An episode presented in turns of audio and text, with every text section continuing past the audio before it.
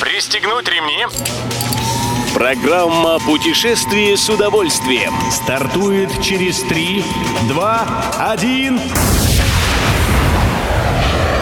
Приветствуем всех любителей путешествий, с вами Тимофей Гордеев. Сегодня в программе вы узнаете, какова протяженность боевого хода Нижегородского Кремля, как попасть россиянину в Италию и на какой Крымской горе открыли небесную тропу.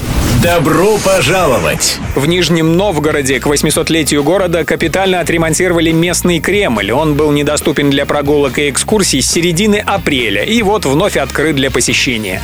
Власти пообещали постепенно освободить Кремль от административных функций и сделать его культурной и музейной площадкой. Как сообщает РИА Новости, знаменательным событием стало открытие боевого хода Кремля, маршрута по его стенам, охватывающего весь периметр сооружения. Для этого пришлось укрепить почти все склоны Кремля, забив более трех тысяч свай. Маршрут боевого хода составляет более двух километров, с перепадом высот около 80 метров. Едем дальше!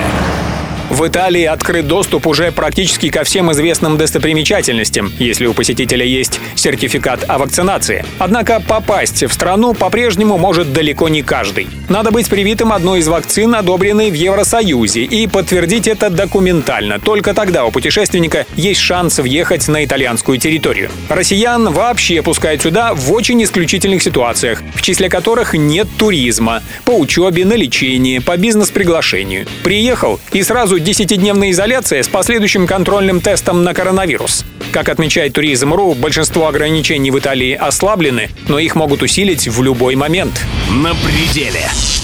Крыму появилась Небесная тропа. Самый протяженный экстремальный маршрут полуострова пролегает вдоль зубцов горы Айпетри. Организаторы маршрута уверяют, что прогулка по новой тропе гарантирует порцию острых ощущений. К тому же с нее открывается живописный вид на Большую Ялту. Помимо Небесной тропы, здесь есть еще несколько занятностей. На Айпетринском плато расположена смотровая площадка. У зубцов вершины находится 45-метровый подвесной мост. Можно прокатиться на зиплайне. На гору от Мисс Хора идет канатная дорога. Кстати, высоту Айпетри довольно легко запомнить. Раз, два, три, четыре то есть 1234 метра.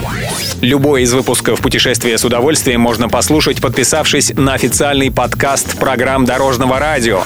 Подробности на сайте Дорожное.ру. Дорожное радио вместе в пути. Программа «Путешествие с удовольствием». По будням в 14.30. Только на Дорожном радио.